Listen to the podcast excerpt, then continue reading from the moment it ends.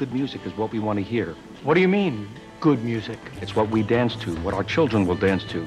And if you don't want to play it, then take your records and go home.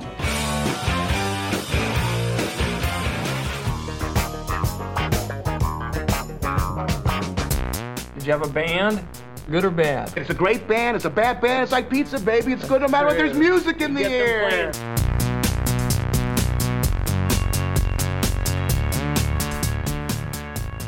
Political rallies, the music can be as important as the speeches, but all too often, the music falls flat. I'm Jim DeRogatis. And I'm Greg Kot.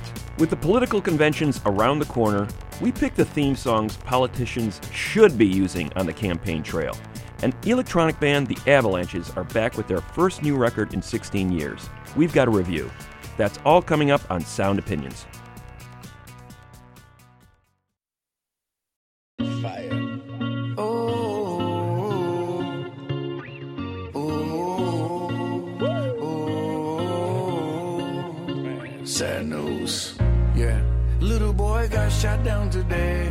You're listening to Sound Opinions. I'm Greg Kot with Jim DeRogatis. Uh, we've just been through a wrenching uh, couple of weeks here, Jim. Uh, more videos of black men being shot to death by police officers.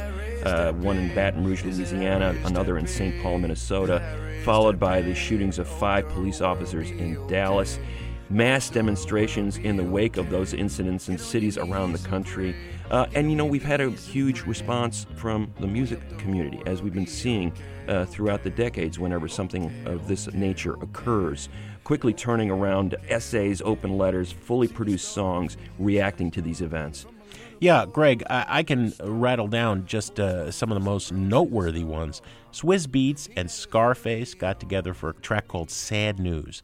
Victoria Monet and Ariana Grande got together uh, with a track called Better Days, which tried to put an optimistic spin. Better days ahead of us, right? I think the two most noteworthy, though, uh, one from Jay Z. He released on the internet a track called Spiritual that had been kicking around for some time, was unfinished. He was motivated by the news last week to put out a version of it there offering blessings to all families that have lost loved ones to police brutality and the R&B artist Miguel. We are huge fans. He put out a song called How Many in support of Black Lives Matter. Really uh, moving tune, and he's doing different versions of it, releasing the demos uh, as he hones it. Uh, how many black lives does it take to wake the change? Brothers and sisters, it's time to wake up, wake up,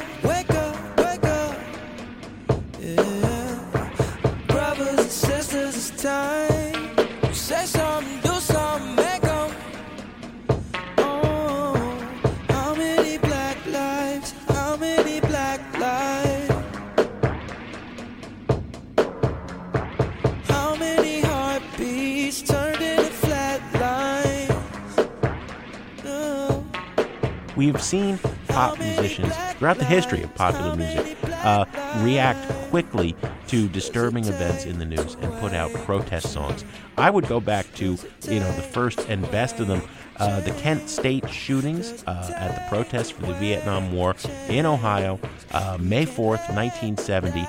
By June 1970, Crosby, Stills, Nash, and Young had released uh, their version of Neil Young's song "Ohio." Tin Soldiers and Nixon's Coming, right? I mean, what a moving song. But there have been other notable examples made even easier by the internet. Absolutely, Jim. Uh, the digital era has produced a groundswell of instant reaction to world events. You know, we saw it with the invasion of Iraq in 2003. I mean, major artists putting out songs in the wake of that Beastie Boys, REM, Chuck D, John Mellencamp, Billy Bragg, Nanci Griffith, spearhead artists from Mexico and Pakistan. There was a whole website so listing 100 songs, yeah. right? It, it was incredible. Uh, you know, the Dixie Chicks nearly uh, lost themselves a, a career because Mm. of the remarks they made on stage against the war uh, and that went viral. Uh, we saw it with Hurricane Katrina uh, when uh, the group from Houston, the legendary KO, uh, put out a song called George Bush Doesn't Care About Black People, sampling that soundbite from Kanye West on that nationally televised relief concert uh, and, and building a song around it. A million downloads within one week. One of the most resonant protest songs of the last few decades. I think the difference, Jim, between now and earlier eras, uh, you know, with the CSNY song, which was on uh, commercial radio stations was or play FM radio stations for sure. Uh, is that many of these songs, radio, uh, commercial radio won't touch them. They won't play Right, these songs, right. but they are viral hits. They are out there. People ask, where are the protest songs? Well, they're out there. They're all over the internet.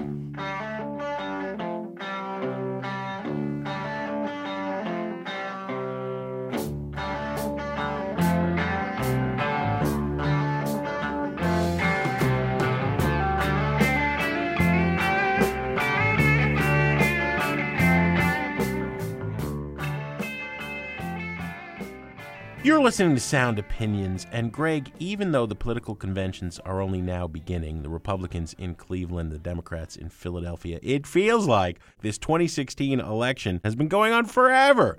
We've still got four more months. Now, if you've been watching campaign events on cable news or anywhere else, you have heard the same array of pop songs as the candidates come out and give their speeches again and again and again. You know, as as critics, it's painful for us to hear uh, some of these choices. It's painful for us to see songs misconstrued and this art sometimes disrespected. So we thought that with this show, we would play uh, campaign advisors and pick songs politicians should be using because they're great songs and the messages are strong. So we wanted to talk to uh, NPR political correspondent Don Gonyea, who uh, uh, has been out on the campaign trail. What, Don? Like twenty years now, right? Uh, yeah, gi- give or take a decade. I guess, yeah. All right. So, what's the single biggest problem as a, a political reporter with these campaign songs that get played and played and played at these rallies? Well, they, they serve a lot of different purposes, right? I mean, sometimes they're there to set the mood. Uh, sometimes they're there to make the candidate look cool. Uh, sometimes they're there just because uh, they want to connect to the audience and because everybody likes a song. But as the reporter who's in the audience on the trail going to event after event after event, you hear the same eight songs over and over and over. And, you know, and sometimes I'm thinking, uh, come on, guys, mix it up. We're in Iowa. Play some Everly Brothers. They're from just down the street. Uh, we're in Flint, Michigan. Give me some Grand Funk Railroad. You know, I mean, think about it a little bit. Ha- have some fun. We're in Ohio. Play Devo. Um, but they, they don't do that, which doesn't mean there aren't great songs in there. There are Right. often really great songs in there. Uh, but it's the repetition that, that really tests one's patience. The thing that's always amazed uh, Greg and me as as uh, you know as music critics is every single campaign season, some candidate or other chooses a song that is diametrically opposed, the artist and the message of the song, to what their campaign is about. And then, you know, inevitably, Tom Petty or Neil Young, or this year the Rolling Stones with Donald Trump, they complain. And it just be, it blows up in their face. You know, doesn't anybody sit down and think about this when they're making the playlist? I don't think they care. I think they're just picking songs that they think will work. And that goes way back. The first time I remember that, it was 1984. Ronald Reagan was playing Bruce Springsteen's Right. Born in the USA. And man, what a perfect, you know, chorus for any campaign. And Reagan used it first and he got it out there. Uh, the All American song, Until You Listen to the Lyrics. Yeah. There is that the- disadvantage, yes. there is that disadvantage, you know. The guy who comes home from Vietnam and things just didn't didn't work, you know, for him.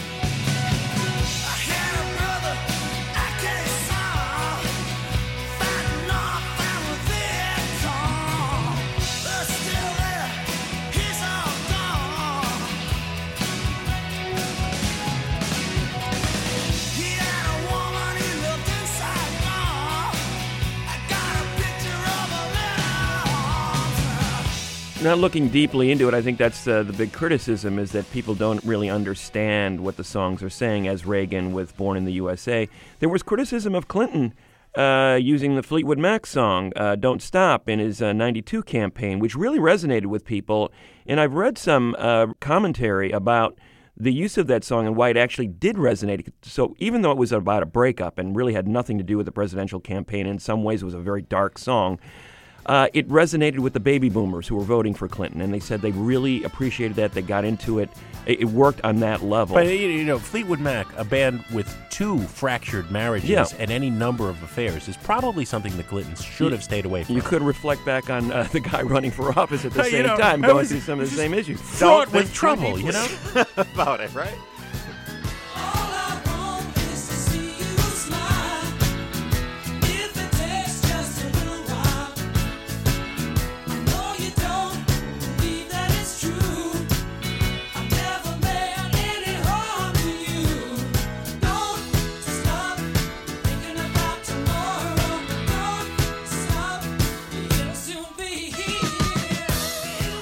Artists always do complain, you know, stop using my song, whether it's, you know, Neil Young to Trump on Keep on Rockin' in the Free World, or uh, John uh, Cougar Mellencamp complained about the use of Little Pink Houses every time Yep. it's, it's, it's been used over And the Tom years. And Tom Petty, I won't back down. Sam and Dave complained to Obama and actually, I think, filed papers. Stop using Hold On, I'm Coming, which was a great song to hear it at, at, at a rally.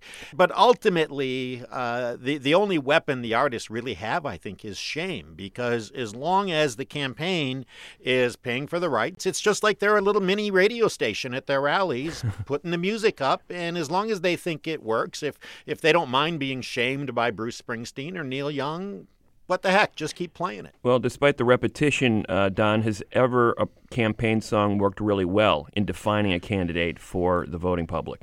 Yeah, there, there have been plenty of examples of that. Now, I think one of the best examples was Obama in 2008, and then he, he, he used it again in 2012, was Stevie Wonder's Signed, Sealed, Delivered. I mean, it's, Yeah. it's, it's, it's a perfect message. And I will tell you, and th- this has nothing to do with politics or anything else, because I, you know, I, I keep all that out of my coverage, but I am a kid from Detroit. And... There was something about hearing Stevie Wonder sing that song, especially the part where he just kind of lets it loose and screams, you know, mm-hmm. at, at the end. I bet I heard that song thousands of times in mm-hmm. 2008 because wherever Obama went, I was on his plane. I went everywhere. I never got sick of that song. And that's a testament, I think, to just how great of a song it is. And they blast it so loud through those speakers. I heard it in ways I never heard it when I was listening to my little AM radio on the beach.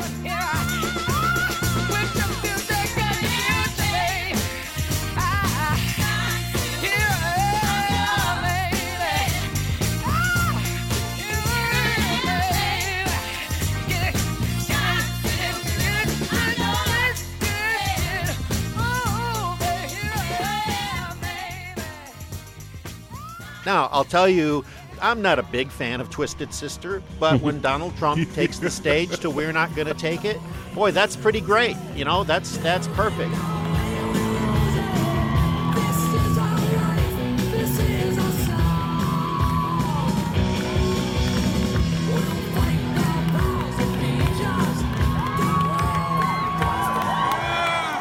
This is really beautiful, fantastic. What a crowd. What a crowd. And Hillary Clinton using those Katy Perry songs, either Firework or Roar, they really do kind of seem to embody what this event is all about and, and something that the candidate is trying to embody and the connection they're trying to make with their audience. How much thought do you think is actually put into this at all? Do you, do you think? I mean, obviously these things are are heard countless times on the campaign trail. They will define the candidate for better or worse. How much time is actually spent in in figuring out what these tracks are going to be? Do they just get together and say, "Oh, these are my favorite songs. Let's play this these eight songs," or is there something deeper than that? No, I, I think less and less is left to chance in, in campaigns. So I do think there is somebody whose job it is to really kind of curate a playlist that will work. And you know, in the case of Obama with uh, with the Staple Singers and and, and Stevie Wonder, uh, you got a sense that you know he's he's probably listening to these songs anyway. He approves. But they also played uh, as part of that mix Brooks and Dunn, "Only in America," which was kind of the theme song of the George W. Bush reelection campaign in 2004. And I always thought of, well, that's a kind of this classic Republican song, you know. But sure enough. Four years later, Obama's using that hmm. exact same song. So it becomes kind of the generic, good campaign song that crowds like. Only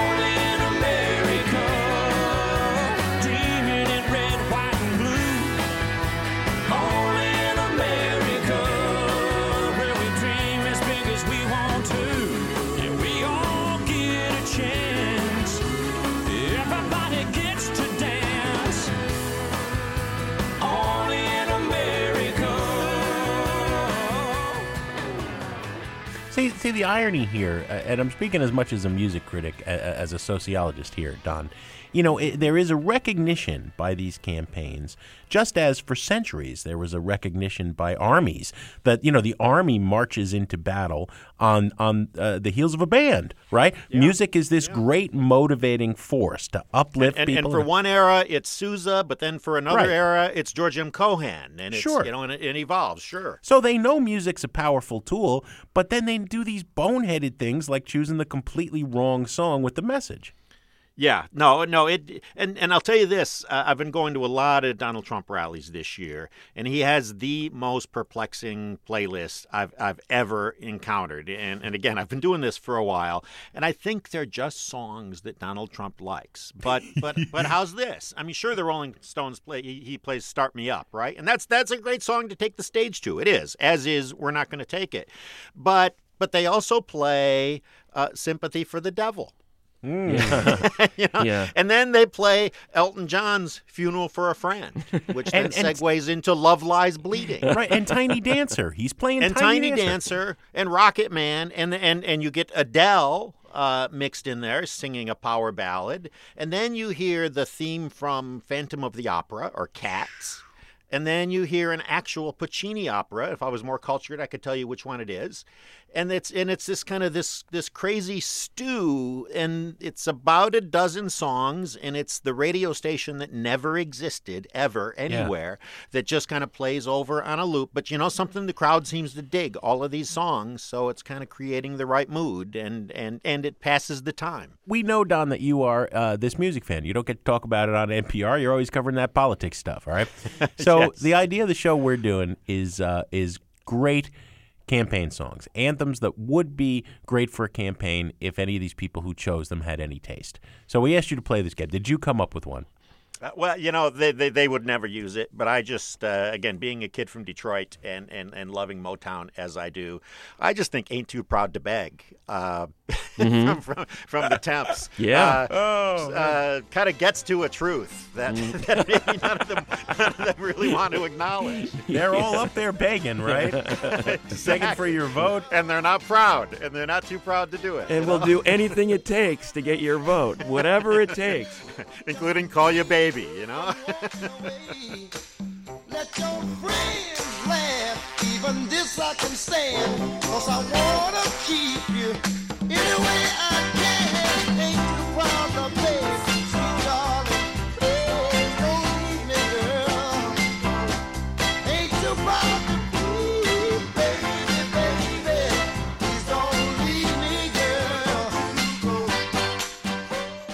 NPR's national political correspondent Don Gonyea has been our guest on Sound Opinions. Don, thanks for coming on the show. Oh, thanks for asking me. After a short break on Sound Opinions, we're going to come back and reveal our songs for great campaign anthems. And later in the show, the Australian electronic group The Avalanches is back with its second album.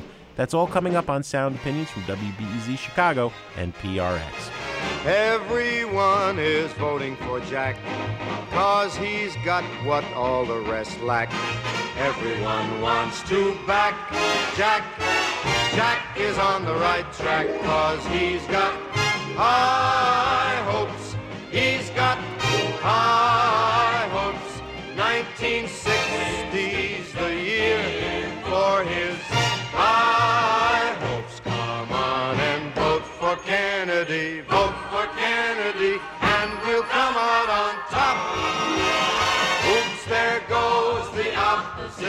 Oops, there goes the opposition. Oops, there goes the opposition.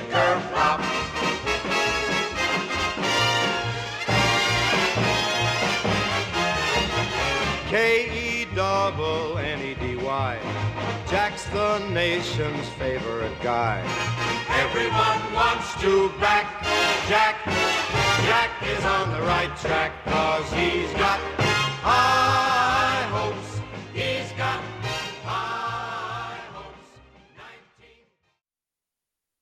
I'm proud to be an American, where at least I know I'm free.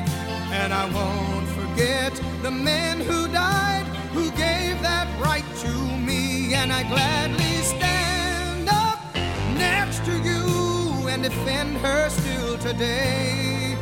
Cause there ain't no doubt I love this land.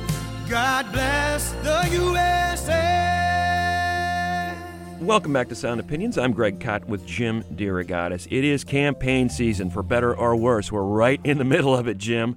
I've been a junkie. I, I can, you know, Yeah. I can't get enough. MSNBC, Fox, I'm all over. And if you watch, you're going to hear songs. You're going to hear tons of songs. You're going to hear tons of bad songs or inappropriately used songs in these campaigns. We've got some uh, better ideas for some of these candidates. Uh, we're going to suggest some songs that they might want to consider uh, for future political campaigns. Non nonpartisan in spirit. we're, we're just we're the campaign manager. This is the song you should come out with. I did mention earlier that often candidates choose a song and they completely get the artist wrong. It's just the wrong mix for them, the wrong message, the wrong image. I think Bob Marley, obviously one of the most important musicians in pop music history, period. One of the great first international pop superstars. It pains me always to see, you know, Mar- Marley reduced to the poster child for weed hung up on frat boys' dorm room walls. This was a revolutionary. His politics were radical. He inspired the third world to begin addressing justice, all right? Economic, social, political. He was shot for his beliefs, and he, he becomes this, this poster boy for weed, like I said. Get up, stand up. What a song. Get up, stand up, stand up for your rights. I think, regardless of where you are on the political spectrum, Everybody feels this way. That's why we vote. That's why we participate in democracy. Marley, in this song, uh, recorded with the Wailers in 1973, was first on the Burnin' album, addressing the powers that be. Preacher man, don't tell me heaven is under this earth. I know you don't know what life is really worth. He's going to tell you what it is. Get up, stand up, don't give up the fight. Bob Marley and the Wailers on Sound Opinions. Get up, stand up. Stand up for your right.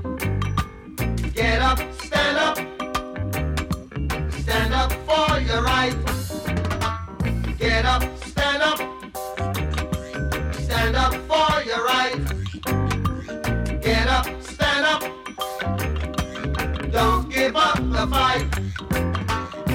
Preacher man, don't tell me heaven is under the earth.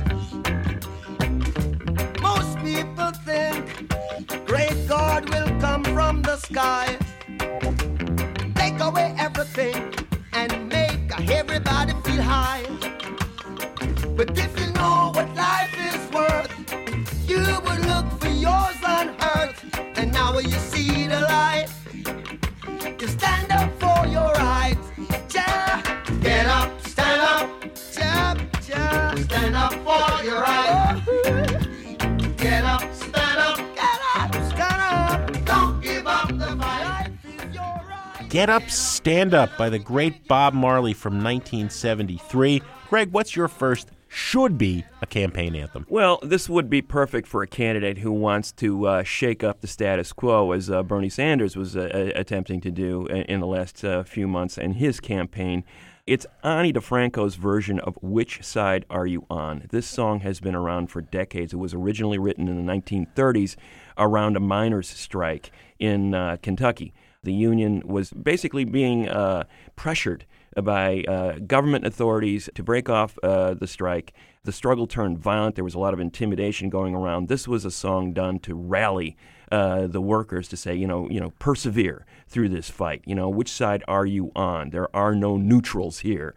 Pete Seeger recorded a version of it in the 50s that popularized it around the country, uh, and it became a staple of Pete Seeger's concerts for, for decades. And now Ani DiFranco took the song uh, for an album that she released in 2012, uh, did her version of it, actually had Seeger play on the song, but in the great folk tradition, uh, changed some of the lyrics, repurposed them for contemporary times, addressing issues like feminism, equal rights for women and, and people of color, calling out the corporations in the wake of uh, some of the, the Wall Street corruption, and making it very much in the moment. Ani DiFranco with Which Side Are You On on Sound Opinions.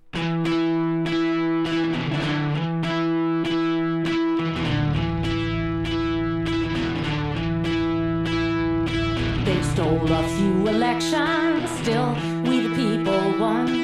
We voted out corruption, big corporations. We voted for an end to war, new direction. And we ain't gonna stop now till the job is done.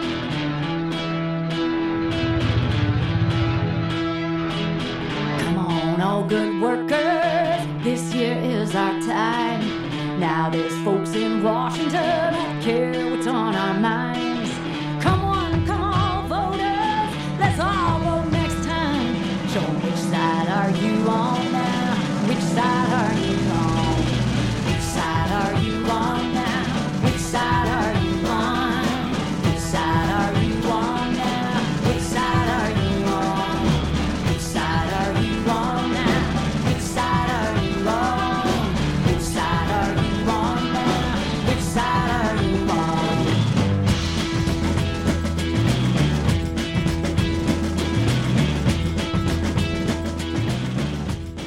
That is Ani DiFranco with a song called Which Side Are You On on Sound Opinions. I think it's a great campaign song for somebody trying to stir the pot a little bit with their campaign. Jim, what do you got next? Well, I'm with you on that one, Greg. And this one uh, was just mentioned. My next pick was just mentioned by Bill McKibbins on on uh, Sound Opinions when he was a guest talking about the Paris Climate Change Summit and how Patti Smith performed, and she played this song. People have the power. I remember when this song came out. Patti had been off the stage for many years after being such a groundbreaker in the punk rock revolution. She was married to Fred Sonic Smith, now deceased of the MC5. Came back with that album nobody was expecting, Dream of Life, in 1988. She and Fred wrote this song together. You know, the MC5, of course, were great political artists with lots of nasty words. We can't play any of theirs. I don't think you could use Kick Out the Jams as a campaign song. You'd be in trouble. People Have the Power is this ideal of democracy as espoused by the Greeks, you mm. know, an informed electorate participating in the betterment of society. What do you get from that?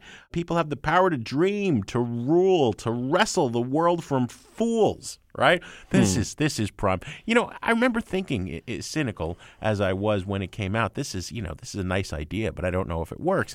and some people would say sometimes democracy gets things wrong. You know, a lot of people in Britain right now are saying democracy screwed up on that Brexit vote. But in its ideal, people claiming the power and, and voting and having a say. I mean, what's more inspiring than that? Patti Smith on Sound Opinions.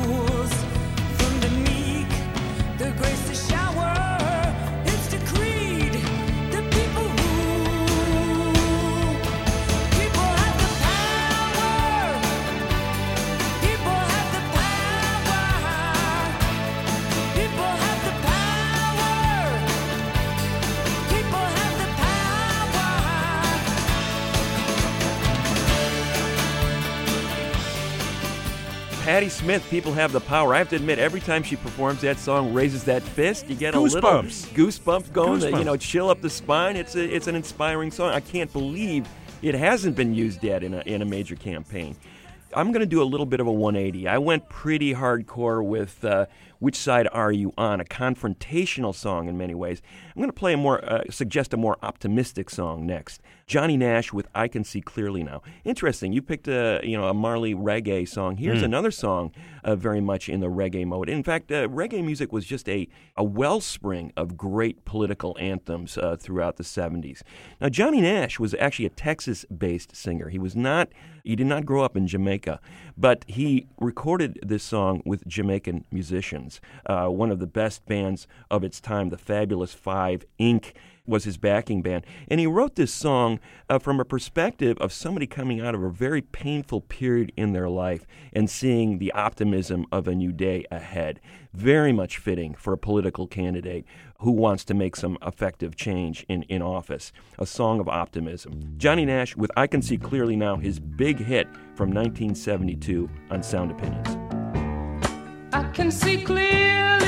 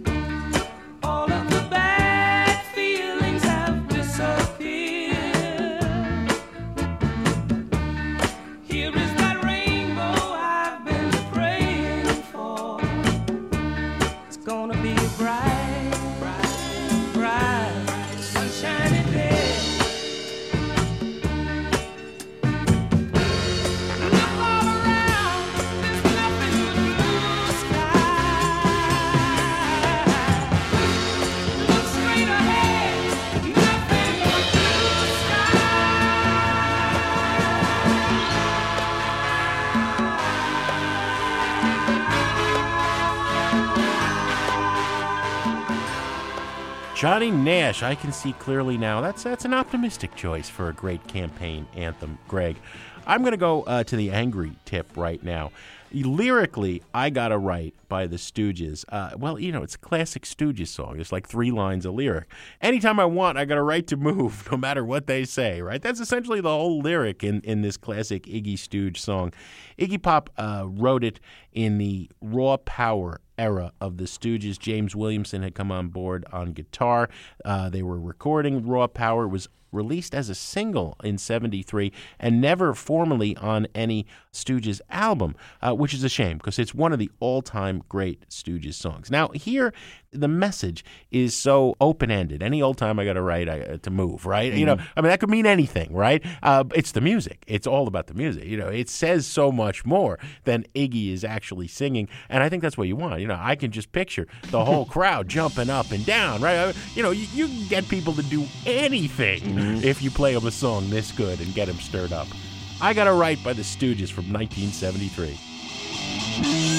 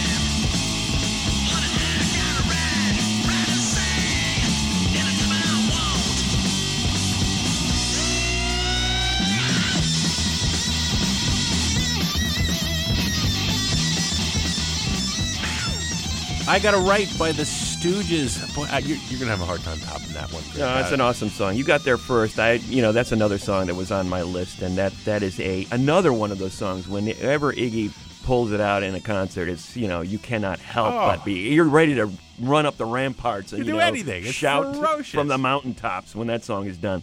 This next song was written at the height of a very difficult time in this country. Uh, the Vietnam War was going on, the Cold War with the Soviet Union, you know, bad relationships with China, bad times in the Middle East.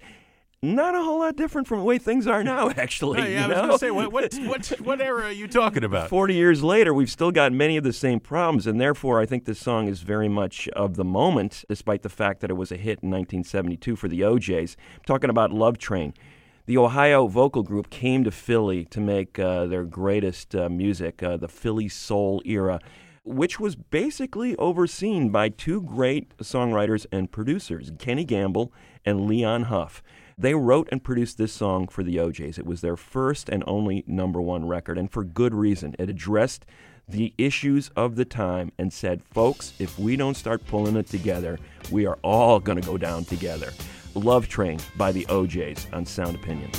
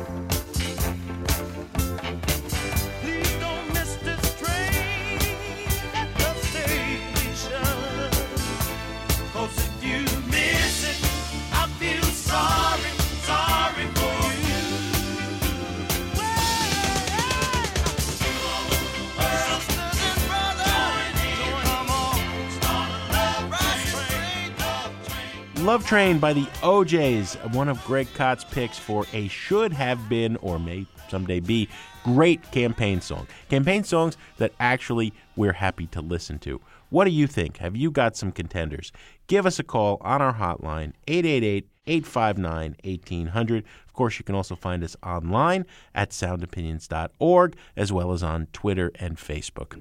After a break, we're going to give our final picks of better campaign theme songs. We're also going to weigh in on the Avalanches and their new album that was 16 years in the making.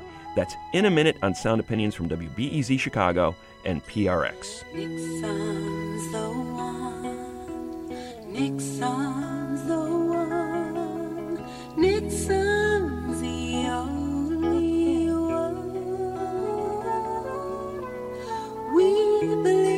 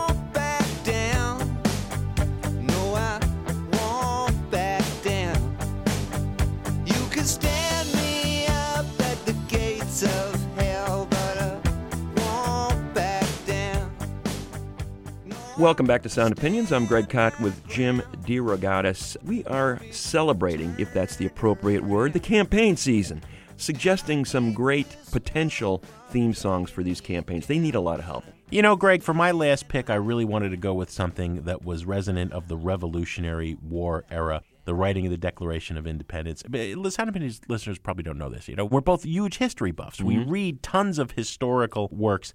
I've been on, on a kick lately reading about our founding fathers.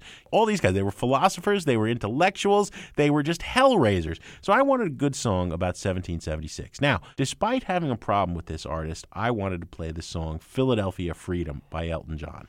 I'm not an Elton fan, okay? There's way too much Broadway kind of schmaltz, I think, in his canon. Uh, you know, Trump just got mentioned as using several Elton songs. Don Gonyea was talking about that. I'm not a fan of any of those songs, but Philadelphia Freedom, I can stand up for that song, okay? I always thought this was about writing the Declaration of Independence. It turns out it's not. Philadelphia Freedom actually was written by Elton John and Bernie Taupin as a tribute to Billie Jean King. Her tennis team was the Philadelphia Freedoms, and she, of course, was a brave sexual pioneer coming out of the closet at a time when Elton hadn't mm-hmm. yet. And so they were paying tribute to, to Billie Jean and that spirit. But I think if you listen to the lyrics, from the day I was born, I've waved the flag, Philadelphia Freedom took me knee high to a man, waving the flag in Philadelphia and the revolutionaries in that stifling room, Thomas Jefferson and cranky John Adams and that wild man Ben Franklin writing this revolutionary day. You know, that's it. We need that spirit and and those kind of intellects in politics again, I think. It's a great song, uh, Philadelphia Freedom by Elton John from 1975.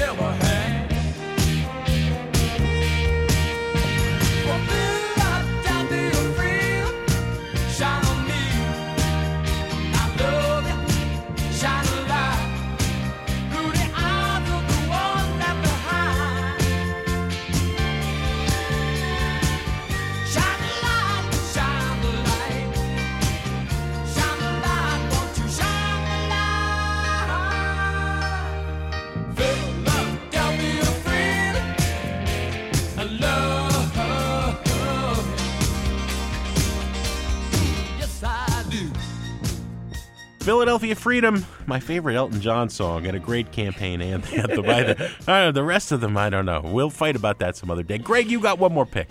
Yeah, and the irony of that pick, Jim, uh, a, a representative, a citizen of the country that was the oppressor in, not- in not the even- original revolution. you They know? lost. They lost. I've got another Brit act that I want to bring up in regards to a potentially great campaign song. Primal Scream uh, from the early 90s. I was a big fan of their Screamadelica record, which uh, to me captured some of the mood of the rave scene in the UK and Europe at the time and, and fused it with rock. And if you've never been to a rave, I mean, especially the, the first era of raves, those things were truly over the top celebrations. I Before mean, the you- corporations came yeah, in. I mean, the euphoria was in the air, chemically induced in some cases, but you can't help but hear a song like this and, and not feel good about life in general. A very anthemic, uplifting kind of song. A little bit of that Stones gospely influence from the Exile on Main Street era as well, combining those two elements very well. Bobby Gillespie was the main so- songwriter in the group. Screamadelica, I think, was their masterpiece, and Moving On Up is one of their greatest songs. Primal Scream on Sound Opinions.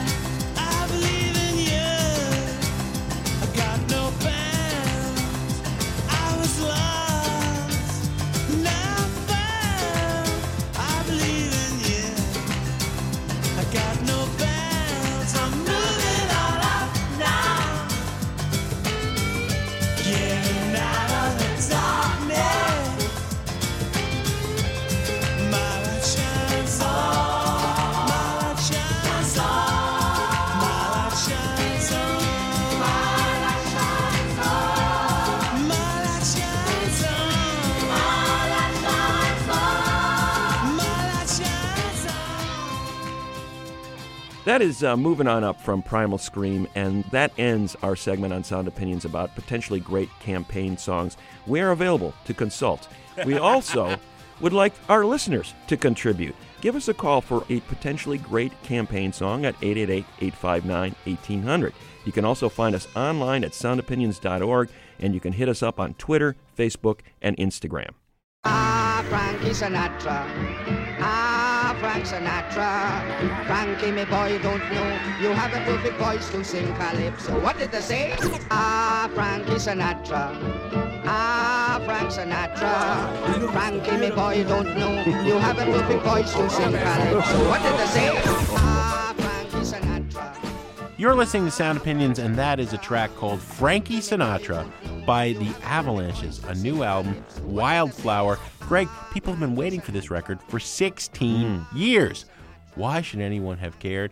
Well, in 2000, when Avalanches came together in Australia, really around one central character, Robbie Chater, they were coming out of the punk scene, and they brought this punk disruptive approach toward sampling and electronic music just just an avalanche indeed of samples from all over the universe. One of the best descriptions i ever read of this record since i left you a classic is this was paul's boutique by the beastie boys reimagined for the cartoon network. A weird playful jumping all over the place masterpiece that inspired everyone who's come in that field since and then they disappeared. Hmm. Where have they been? You know, there have been various remix projects, a few collaborations here and there. No one ever thought they'd see another full album, and now here it is. It's called Wildflower. What was once a sextet is really now just Chater and a guy named Tony Di Blasi, two people, no longer six, working with a, a, a vast array of different guest artists, everybody from Ariel Pink to Jonathan Donahue of Mercury Rev.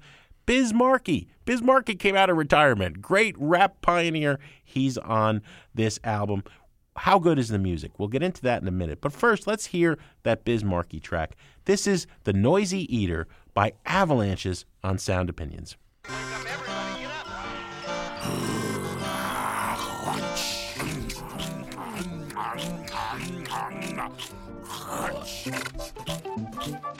Once upon a time, I was a noisy eater.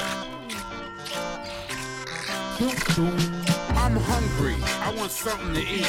Something with a crunch and very sweet. Just woke up so you know the scenario. I'm craving cereal like Cheerios. Maybe Frosted Flakes I might munch. But what popped in my mind is Captain Crunch. So I went to the kitchen to pick my choice. In my stomach, I heard a voice that said, Please feed me. My tank is on empty. I'm seeing things, so please don't tempt me. So I said, Okay, and got my bowl. Got my milk and cereal, make sure it was cold. Sat down at the table and said my grace. Because I knew what's about to take place. Yum, yum, eat 'em up. My belly said, The crunch was so loud, everybody jumped out their bed.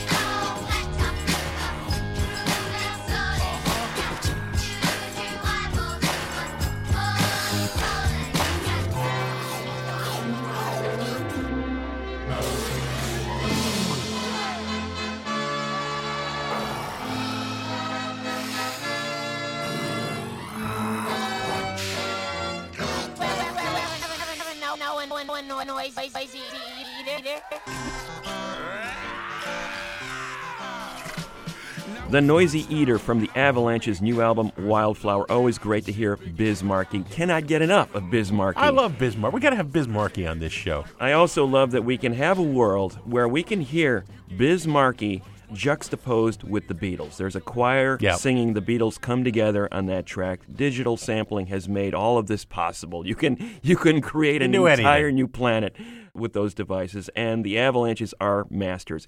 You know, we just reviewed this DJ Shadow record and I, I think uh, Shadow with Endtroducing in 1996 really took uh, sampling to another level and the Avalanches were sort of the uh, the corollary to what Shadow was Mm. doing. Shadow was a darker based sampling artist. His music was very subterranean, whereas the Avalanches were all day glow. You Yeah, know, yeah, it's yeah. like we're happy. You mentioned a few antecedents, and I really hear a lot of De La Soul's Three Feet High and Mhm, Rising. You know, n- mhm. maybe not so much the methodology, but certainly the sound, the feel, the optimism, the just sense of possibility in the music, merging all these different genres together.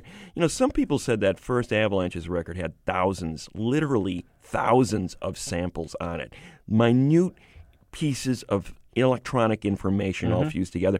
I wouldn't be surprised if this one has a similar number, although the big difference, Jim, between this record and the debut is the presence of those guest vocalists, and they are hit and miss. Not all of them work. Yeah. It's just rife with Danny Brown, Biz Markie, MF Father Doom. John Misty. You- I don't need him in any you know, context. Dirty Threes, Warren Ellis. I will say that Mercury Revs, uh, Jonathan Donahue, he gets it.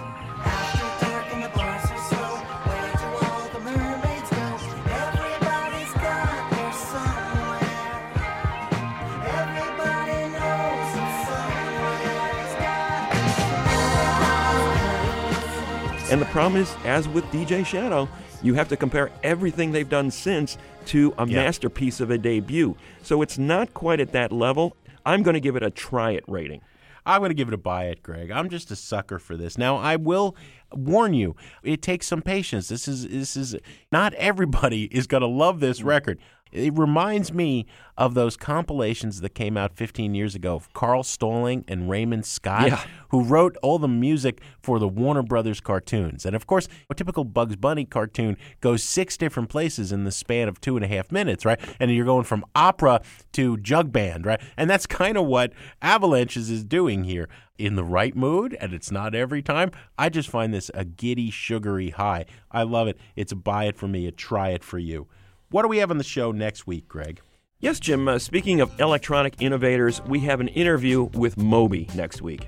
Greg Sound Opinions is produced by Brendan Banaszak, Evan Chung, Alex Claiborne, and our intern, Daphne McLean. Ring on my phone. Ring on my phone.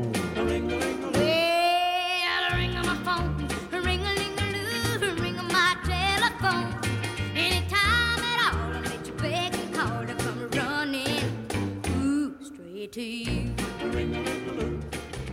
On Sound Opinions, everyone's a critic. So give us a call on our hotline, 888 859 1800. New messages. Hey, I just heard your interview and live performance from Savages. What a band, what a band. The song The Answer live was incredible. Thanks for introducing me to that band. I'm going to delve into their material. The guitar work is amazing. What a group. Thanks, you guys. If you don't love me, don't love anybody. If you don't love me, don't love anybody. And you're glad it's you, and you're glad it's you, and you're glad it's you, and you're glad it's you. My name is Scott. I'm calling from Kansas City, Kansas, and I just listened to your show about with the Savages and all that. Man, you, you guys talk too much. You're, you both would talk way, way, way too much. It's like that old saying: talking about music is like dancing about architecture. Just you know, ex- help us find more interesting music. I don't want to hear all the nitty gritty details. I mean, that's what World Cafe is for. My name is MJ, and I'm not a spring chicken. I'm a very eclectic person in many ways. I believe that you would be doing a good thing for lots of us if you would share some of your time with things such as maybe some of Yo-Yo Ma's combinations of work with pop or jazz type musicians. And also you could do Sting, Sting has now gotten extremely interested in Renaissance classical music. Wilt thou unkind thus relieve me of my heart, of my heart, and so leave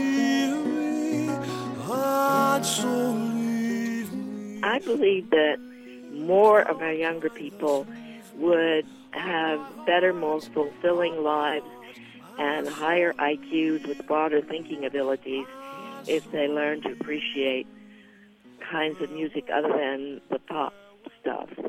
Bye.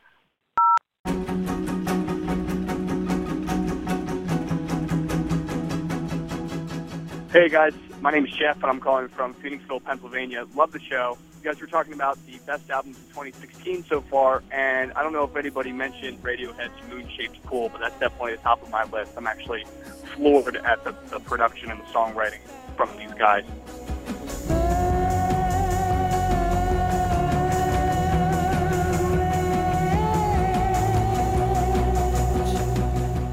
I'd also like to second the um, the comment on Black Star, which is Bowie's last, and you're definitely very contemplative and, and uh, quite a work of art for sure. And I'd also like to throw in Animal Collective's album Painting With from this year. It's a fun one. It's got some, some cool things in there for the old fans, as well as some uh, new things to latch on to if, if you're the first time listener. So those are my three big ones. Thanks again for the for the show, fellas, and uh, enjoy the rest of the year.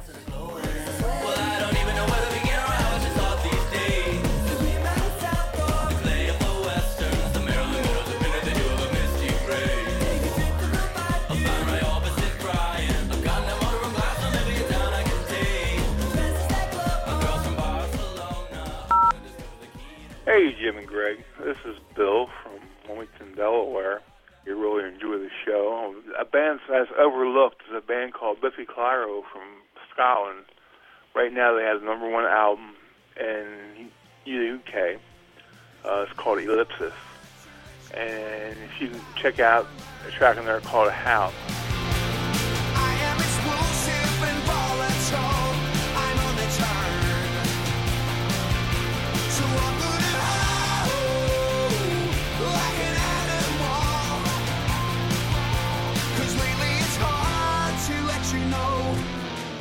I think this overlooked band uh, needs some exposure in the United States.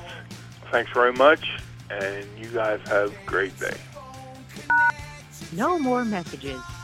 To share your opinions on Sound Opinions, call 888 859 1800. We'll be back next week on Sound Opinions from WBEZ Chicago and distributed by PRX.